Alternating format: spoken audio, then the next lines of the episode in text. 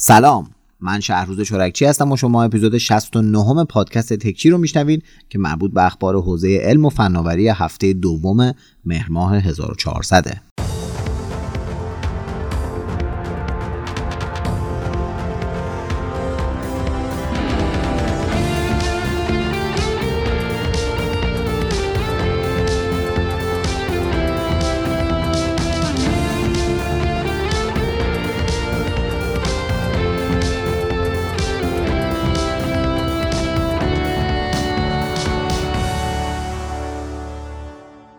تو هفته گذشته هم اتفاقای زیادی تو حوزه تکنولوژی افتاده که من تعدادشون رو برای تکچی این هفته انتخاب کردم. پس بدون معطلی بریم سراغ پادکست خودمون، یعنی تکچی.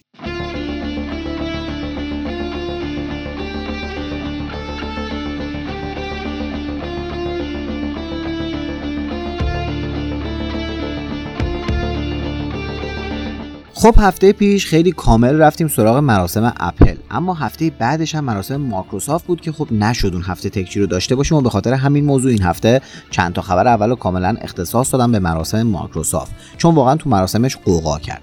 اولین محصولی که میخوام برم سراغش نسل جدید سرفیس پرو، یعنی سرفیس پرو هشت. مایکروسافت تقریبا ده سالی میشه که به صورت جدی داره روی این تبلت‌های ویندوزی خودش سرمایه‌گذاری میکنه و واقعا هم تونسته موفق باشه. فرض کنید که یه دستگاهی میاد دستتون که هم خودش و هم سیستم عاملش ساخته یه شرکته. خب این عالیه دیگه. سرفیس پرو هشت توی مدل‌های مختلفی قراره که به بازار عرضه بشه که مدل پایه اون توی خودش یه پردازنده کورای پنج نسل یازده، پردازنده گرافیکی آیریس ایکس ای گرافیک و هشت گیگ رم و صد و بیست و هشت گیگ هم حافظه داخلی داره.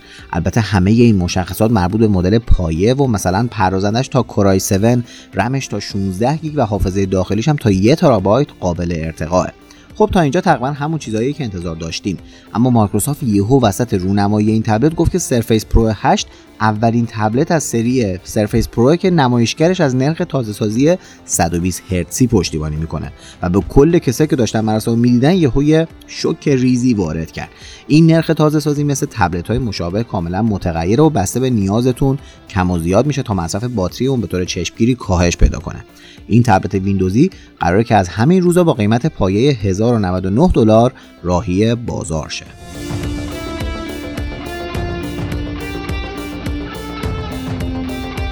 بعد از سرفیس پرو هشت نوبت به گوشی سرفیس دو دو رسید. این گوشی نسل دوم از گوشی‌های تاشو مایکروسافت که با همه گوشی‌های تاشو توی بازار فرق اساسی داره. حالا این فرقش کجاست؟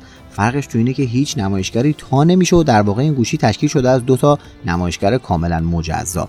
گوشی سرفیس دو دو از دو نمایشگر پنجاه و هشت اینچی از نوع امولید پیکسل سنس فیوژن، چیپ اسنپدراگون هشتصد و هشتاد و هشت، باتری چهار هزار و چهارصد و چهل و نه میلی آمپر ساعتی، رم هشت گیگابایتی و حافظه داخلی صد و بیست و هشت، دویست و پنجاه و شش یا پانصد و دوازده گیگابایتی و دوربین سه‌گانه شانزده، دوازده و دوازده مگاپیکسلی درست شده. مایکروسافت تمرکز ویژه‌ای هم روی بهره‌وری و کارایی این گوشی گذاشته. یعنی برای مثال توی بازی‌های مثل مدرن کامبت پنج از این به بعد اگه گوشی رو خم کنین یکی از نمایشگرها تبدیل به یه کنترلر میشه تا از هر دو تا نمایشگر این گوشی بتونین استفاده حداکثری رو ببرین. سرفیس دو دو قراره که توی رنگ‌های نقره‌ای و مشکی و با قیمت هزار و چهارصد و نود و نه دلار برای مدل پایه از تاریخ سیزده مهر توی بازار در دسترس قرار بگیره که منم برنامه دارم یکیشو برای بررسی تهیه کنم. در ضمن مایکروسافت میخواد برای این گوشی پشتیبانی نرم افزاری سه ساله رو ارائه بده تا مشکلی که سر نسل قبلی پیش اومد دو مرتبه تکرار نشه.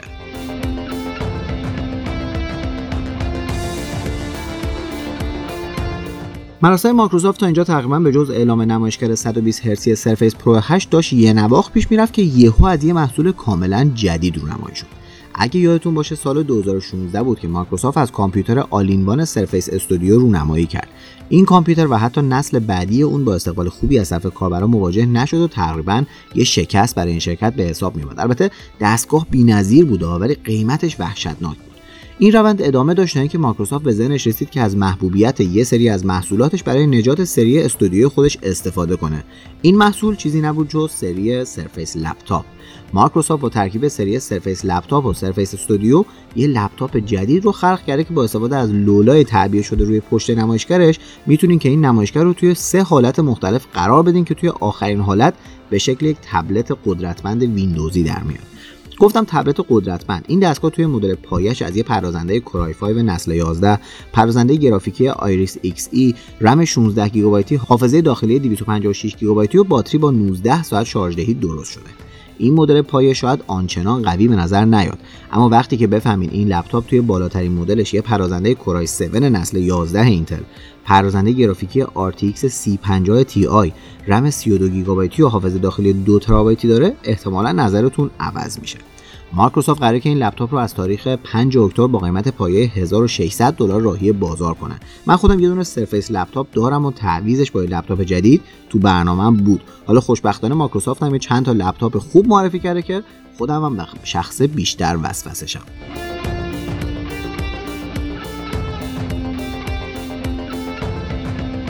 البته مایکروسافت محصولات دیگه‌ای مثل یه موس ساخته شده از پلاستیک‌های اقیانوسی، نسل جدید سرفیس گو و سرفیس پرو ایکس رو هم معرفی کرد. این سرفیس پرو ایکس نسبت به نسل قبلی خودش از لحاظ سخت افزاری بهبود خیلی واضحی نداشته، اما به خاطر بهبودهای نرم افزاری ایجاد شده و خود سیستم عامل ویندوز یازده قراره که مشکل عدم کارکرد خوب نسل قبلی خودش رو به راحتی رفع کنه تا کاربرای تبلت خیلی خوب در کلاس میان رده رو دریافت کنه.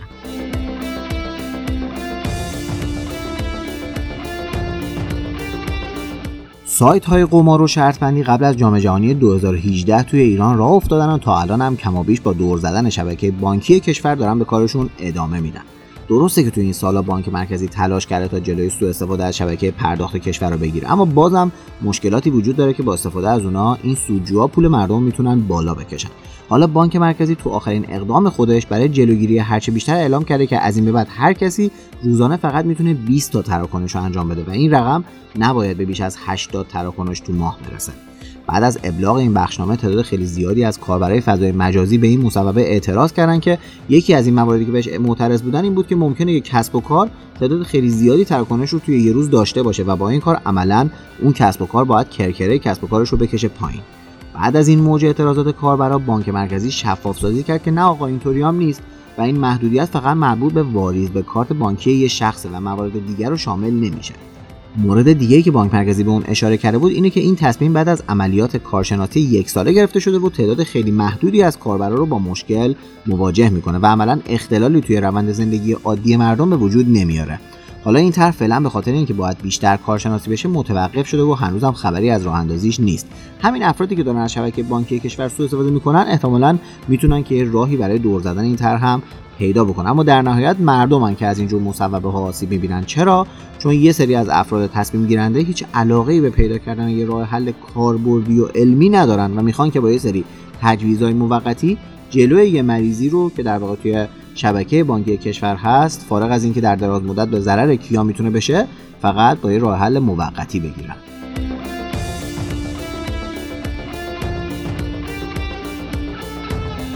تا همین یکی دو سال پیش وقتی که می‌خواستیم یه گوشی هوشمند بخریم و گوشیایی که تراششون ساخت مدیاتک بود و می‌ذاشتیم آخر لیست چون اصلا عملکرد خوبی نداشتن، اما با تغییر استراتژی که شرکت داده و کلاً همه چی رو عوض کرده تونسته که دوباره به بازی برگرده و توی مدت رکوردهای خیلی خوبی رو هم ثبت کنه. حالا طبق آخرین گزارش‌های منتشر شده تراشه دایمنسیتی دو هزار مدیاتک تونسته که از نظر مصرف باتری عملکرد خیلی بهتری رو نسبت به اسنپ دراگون هشتصد و نود و هشت ثبت کنه. اگر این مصرف پایین رو در کنار قیمت فوق‌العاده رقابتی و توان پردازشی در خور توجهش بذاریم متوجه میشیم که عملاً با یکی از بهترین تراشه‌های حال حاضر بازار طرفیم. من که خودم خیلی دلم میخواد مدیاتک هم وارد این رقابت با شرکت‌های بزرگ بشه، چون این رقابت باعث میشه که بلایی که اینتل سر بازار کامپیوتر آورده بود و شرکت‌های دیگه سر بازار گوشی نیارن.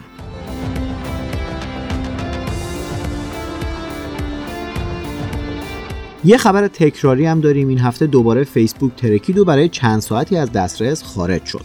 طبق اعلام فیسبوک در واقع علت این از دسترس خارج شدن مربوط میشه به یک خطای غیر عمدی و همین خطا باعث شدش که اینستاگرام، واتساپ، مسنجر و هدست واقعیت مجازی فیسبوک کلا از دسترس خارج بشن.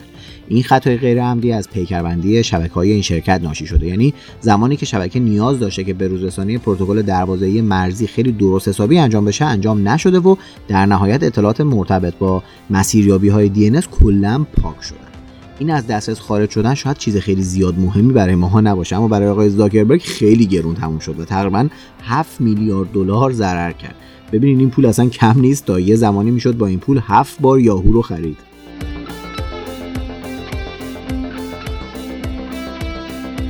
برای خبر دنیای گیم این هفته هم دو تا خبر خیلی خوب براتون دارم.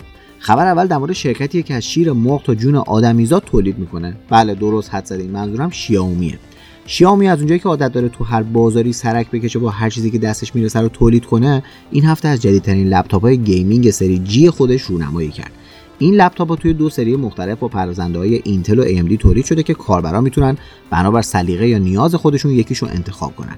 این لپتاپ جدید از یه نمایشگر شانزده و یک دهم اینچی با نرخ نوسازی صد و چهل و چهار هرتزی، پردازنده نسل یازده اینتل کورای پنج یا رایزن هفت مدل پنج هزار و هشتصد شرکت ای ام دی، رم هجده گیگابایتی و حافظه داخلی پانصد و دوازده گیگابایتی و ویندوز ده به بازار عرضه بشه. این ویندوز ده رو شما میتونید بعد از عرضه عمومی ویندوز یازده به صورت رایگان آپدیتش کنید. یکی از چیزایی که شیائومی در مورد این لپتاپ خیلی روی اون مانور داد، سیستم خنک کننده اچ اچ دی سه بودش که توی این سیستم از دو فن و چهار تا خروجی استفاده شده. البته این سیستم فقط مختص پردازنده‌های اینتلیه و کسایی که میخوان مدل ای ام دی رو اونو تهیه کنن، سیستم خنک کننده متشکل از لوله‌های حرارتی رو همراه با لپتاپشون دریافت میکنن. تفاوت دیگه‌ای که در مورد این دو تا لپتاپ ممکنه که باهاش برخورد بکنید اینه که مدل اینتلی این لپتاپ با یه آداپتور صد و هشتاد واتی و مدل ای ام دی هم با یه آداپتور دویست و سی واتی به دست خریدارا میرسه که با توجه به این موضوع آداپتور مدل ای ام دی به مراتب از مدل اینتلی سنگین‌تره. پس اگه قصد دارید این لپتاپ رو تهیه کنین زمانی، حتما حواستون به این مورد باشه. مدل اینتلی این لپتاپ قراره که با قیمت هشتصد و هشتاد دلار و مدل ای ام دی هم با قیمت هزار و هشتاد دلار به بازار عرضه بشه.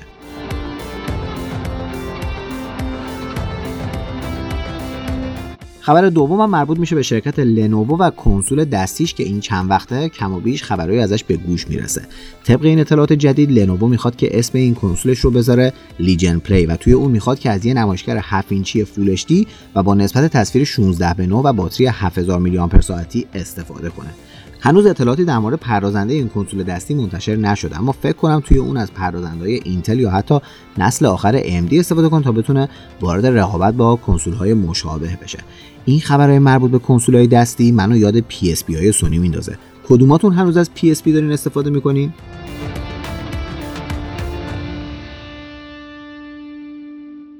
گوشی‌های تاچ این روزا تبدیل شدن به یکی از ترندهای دنیای تکنولوژی که تقریبا همه شرکت‌ها دنبالشن تا یه مدل از این گوشی‌ها رو به سبد محصولاتشون اضافه کنن. اپل هم یکی از همین شرکت‌هاست، ولی اصولاً تا زمان کامل نشدن یه تکنولوژی اون رو روی گوشی‌هاش قرار نمیده. این روند رو اگه دقت کنین توی گوشی‌هاش چند سالی هست که داره ادامه میده و مثلا تا زمانی که تو زمینه سنسور اثر انگشت زیر نمایشگر به اون هدف دلخواهش نرسه، اصلا توی آیفون‌هاش قرار نمیده. چند وقت اخیر شایعاتی در مورد آیفون‌های تاشو منتشر شده بودن که یکی از تحلیلگرای مطرح یهویی اومد و در مورد محصولات اپل گفتش که اصلا فعلا خبری از این محصول نیست و حالا حالاها آیفون تاشویی معرفی نمیشه. این تحلیلگر میگه که رسیدن به اون حد دلخواه در مورد آیفون تاشو حداقل تا سال دو هزار و بیست و چهار طول میکشه و اپل هم تا اون زمان سعی میکنه تا آیفون تاشوی خودش رو تکمیل کنه. ایشون در مورد حسگر اثر انگشت زیر نمایشگر هم گفته که اپل به احتمال زیاد این فناوری رو روی آیفون‌های دو هزار و بیست و سه خودش قرار میده. ظاهراً اپل میخواد که تمام نمایشگر آیفون خودش رو تبدیل به یه سنسور کنه تا کاربرای خودش رو محدود به یه فضای کوچیک روی نمایشگر نکنه. با شناختی که از اپل تو این سالا به دست آوردیم، این شرکت یه قابلیت رو تا زمانی که مطمئن نشه که هم صد درصد کاربردیه و همین که کاربراش موقع استفاده از اون احساس راحتی میکنن، به دستگاه‌های خودش نمیاره.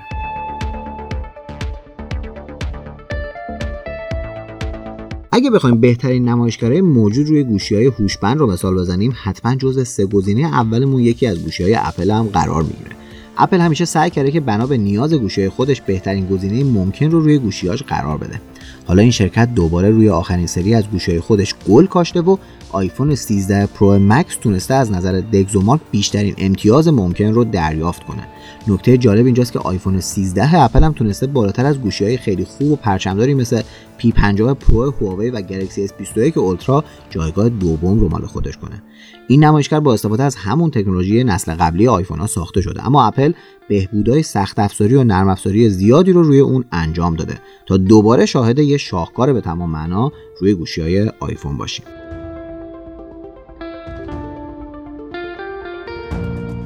اگه یادتون باشه توی تکچی‌های قبلی به این موضوع اشاره کردیم که آنر بعد از جدایی از هواوی تونسته که تحریم‌های آمریکایی بر علیه هواوی که هنوز این شرکت رو تحت تاثیر قرار میداده لغو کنه.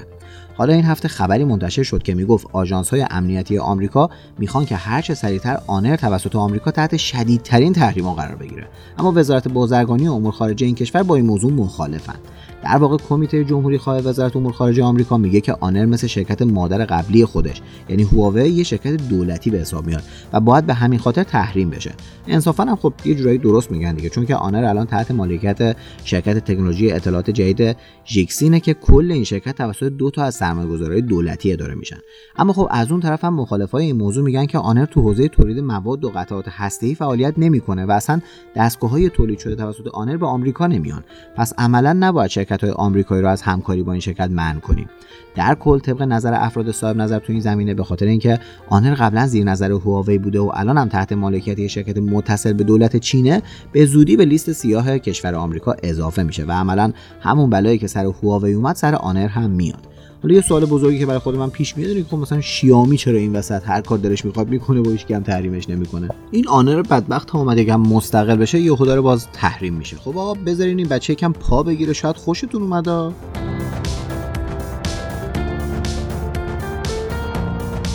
چند ماه پیش بود که مایکروسافت اومد و ویندوز یازده رو معرفی کرد. ظاهر این نسخه نسبت به نسل قبلی خودش تغییرات اساسی کرده و کم و بیش شبیه به سیستم عامل مک اپل شده بود. حالا این هفته مایکروسافت این نسخه از ویندوز رو بعد از اینکه در اختیار تعداد زیادی از اعضای برنامه اینسایدر این شرکت بود به صورت عمومی عرضه کرد. برای داشتن ویندوز یازده رو کامپیوترتون دو تا راه دارین. راه اولش اینه که منتظر باشین تا مایکروسافت به روزرسانی مربوط به این سیستم رو توی کامپیوترتون در اختیارتون بذاره. راه دومش هم که دیگه توی بازار علایالدین و چه میدونم بازار رضا و اینا هست دیگه، برین بخرین نصب کنین.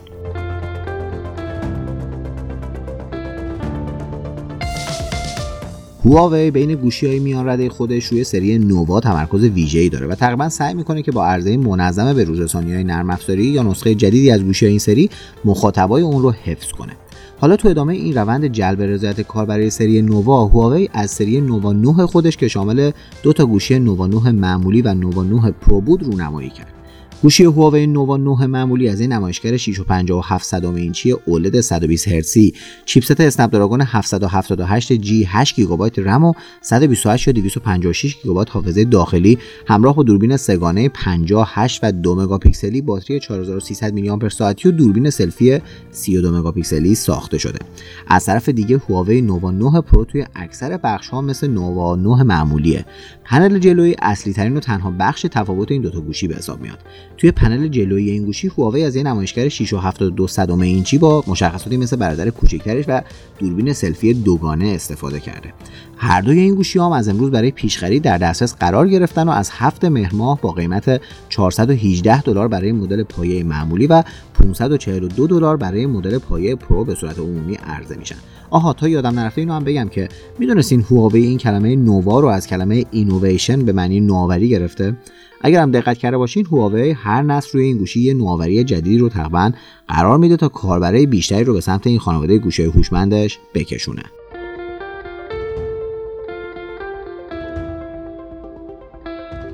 فکر میکنین بهترین سرعت اینترنت دنیا در حال حاضر دست چه کشوریه؟ کره جنوبی، آمریکا، سنگاپور، امارات؟ خب سرعت اینترنت همه این کشورها واقعا عالیه، اما باید بهتون بگم که نه، اصلا اینطوری نیست. بالاترین سرعت اینترنتی که در حال حاضر ثبت شده مربوط میشه به جزیره توی انگلیس که خب خودش یه جزیره تو غرب آفریقاست از نظر بعضیا، که تقریباً صد هزار نفر جمعیت داره فقط. این جزیره کوچیک به اسم جرسی اولین جزیره به حساب میاد که همه خانوارهای اون به اینترنت وصل شدن و الان به سرعتی معادل دویست و هفتاد و چهار مگابیت بر ثانیه دسترسی دارن. این سرعت در حال حاضر بالاتر از تمامی آمارهایی که ثبت شده. شاید الان تو ذهنتون بیاد که ای بابا نگاه کن چقدر سرعت اینترنت اینا همه جای دنیا خوبه، ایران اصلا به در نمیخوره. خب در جوابتون باید بگم که به واقع همین آلمانی هم که من دارم توی زندگی میکنم سرعت اینترنت همراهش حداقل چندان تفاوت زیادی با ایران نداره و فقط یکم بهتره. پس الکی زیاد هرس نخورین و از این سرعت اینترنتی که فعلا تو ایران داریم روی گوشی‌های همراه که خب خیلی هم اوضاعش بد نیست استفاده کنین و لذت ببرین.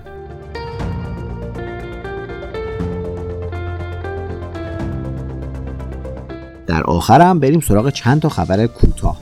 هفته قبل اعلام شد که دولت روسیه تلگرام، توییتر و فیسبوک رو به خاطر محتوایی که توی روسیه غیر قانونی بودن و این پلتفرم‌ها اونا رو حذف نکردن جریمه کرده. این رقم جریمه برای شرکت فیسبوک چیزی در حدود دویست و هشتاد و هشت هزار دلار بوده.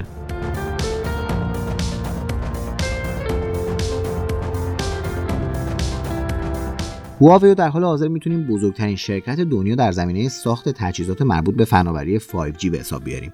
حالا این شرکت تو آخرین آمار اعلامی خودش از تعداد کاربراش اعلام کرده که تونسته به رکورد چهارصد و نود میلیون کاربر همزمان فناوری مربوط به فایو جی خودش برسه.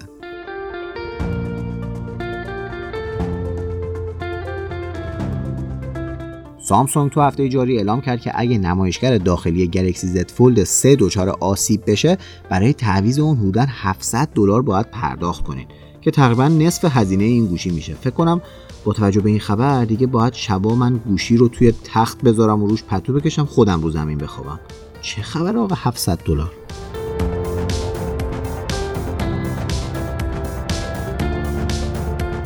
گزارش مربوط به شاخص جهانی نوآوری دو هزار و بیست و یک به تازگی با موضوع ردیابی نوآوری در میان بحران کووید نوزده منتشر شده که نشون میده ایران توی این شاخص نسبت به سال گذشته با رشد هفت رتبه‌ای به جایگاه شصت جهانی رسیده.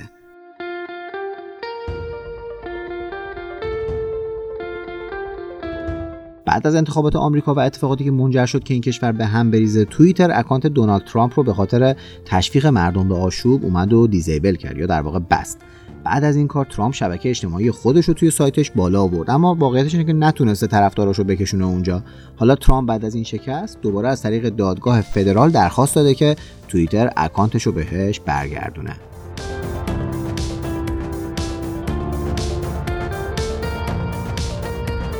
و خبر آخرم این که پسماندهای پزشکی یکی از خطرناکترین زباله‌های دنیا به حساب میان.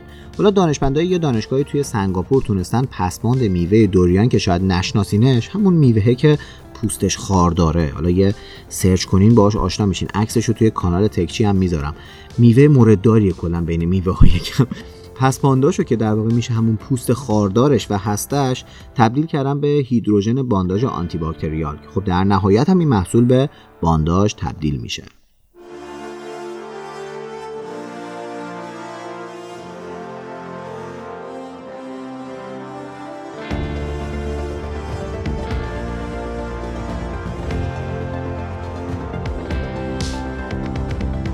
خب خب خب به پایان تکچی شصت و نه رسیدیم. ممنون از مختار رزبجوی عزیز برای تدوین این قسمت از تکچی.